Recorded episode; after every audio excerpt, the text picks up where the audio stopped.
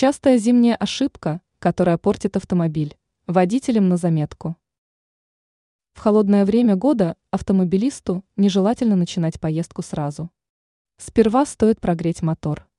Без проведения этой процедуры силовой агрегат транспортного средства вряд ли будет работать правильно. Однако на данном этапе многие водители совершают грубую ошибку. Они подвергают двигатель длительному прогреву. Почему мотор нельзя прогревать долго?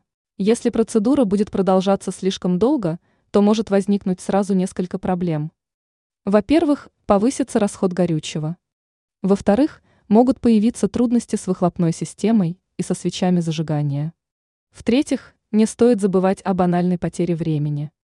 Автомобилисты, привыкшие долго прогревать силовой агрегат, вынуждены рано просыпаться и рано выходить из дома. Сколько времени должна занять процедура? Максимум 5 минут. И то, эта рекомендация актуальна только в период сильных морозов.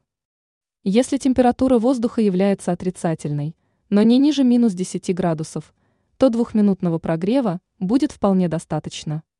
А если зима выдалась теплой, и столбики термометров даже в утренние часы находятся выше отметки в 0 градусов, то мотор стоит прогревать не более 60 секунд.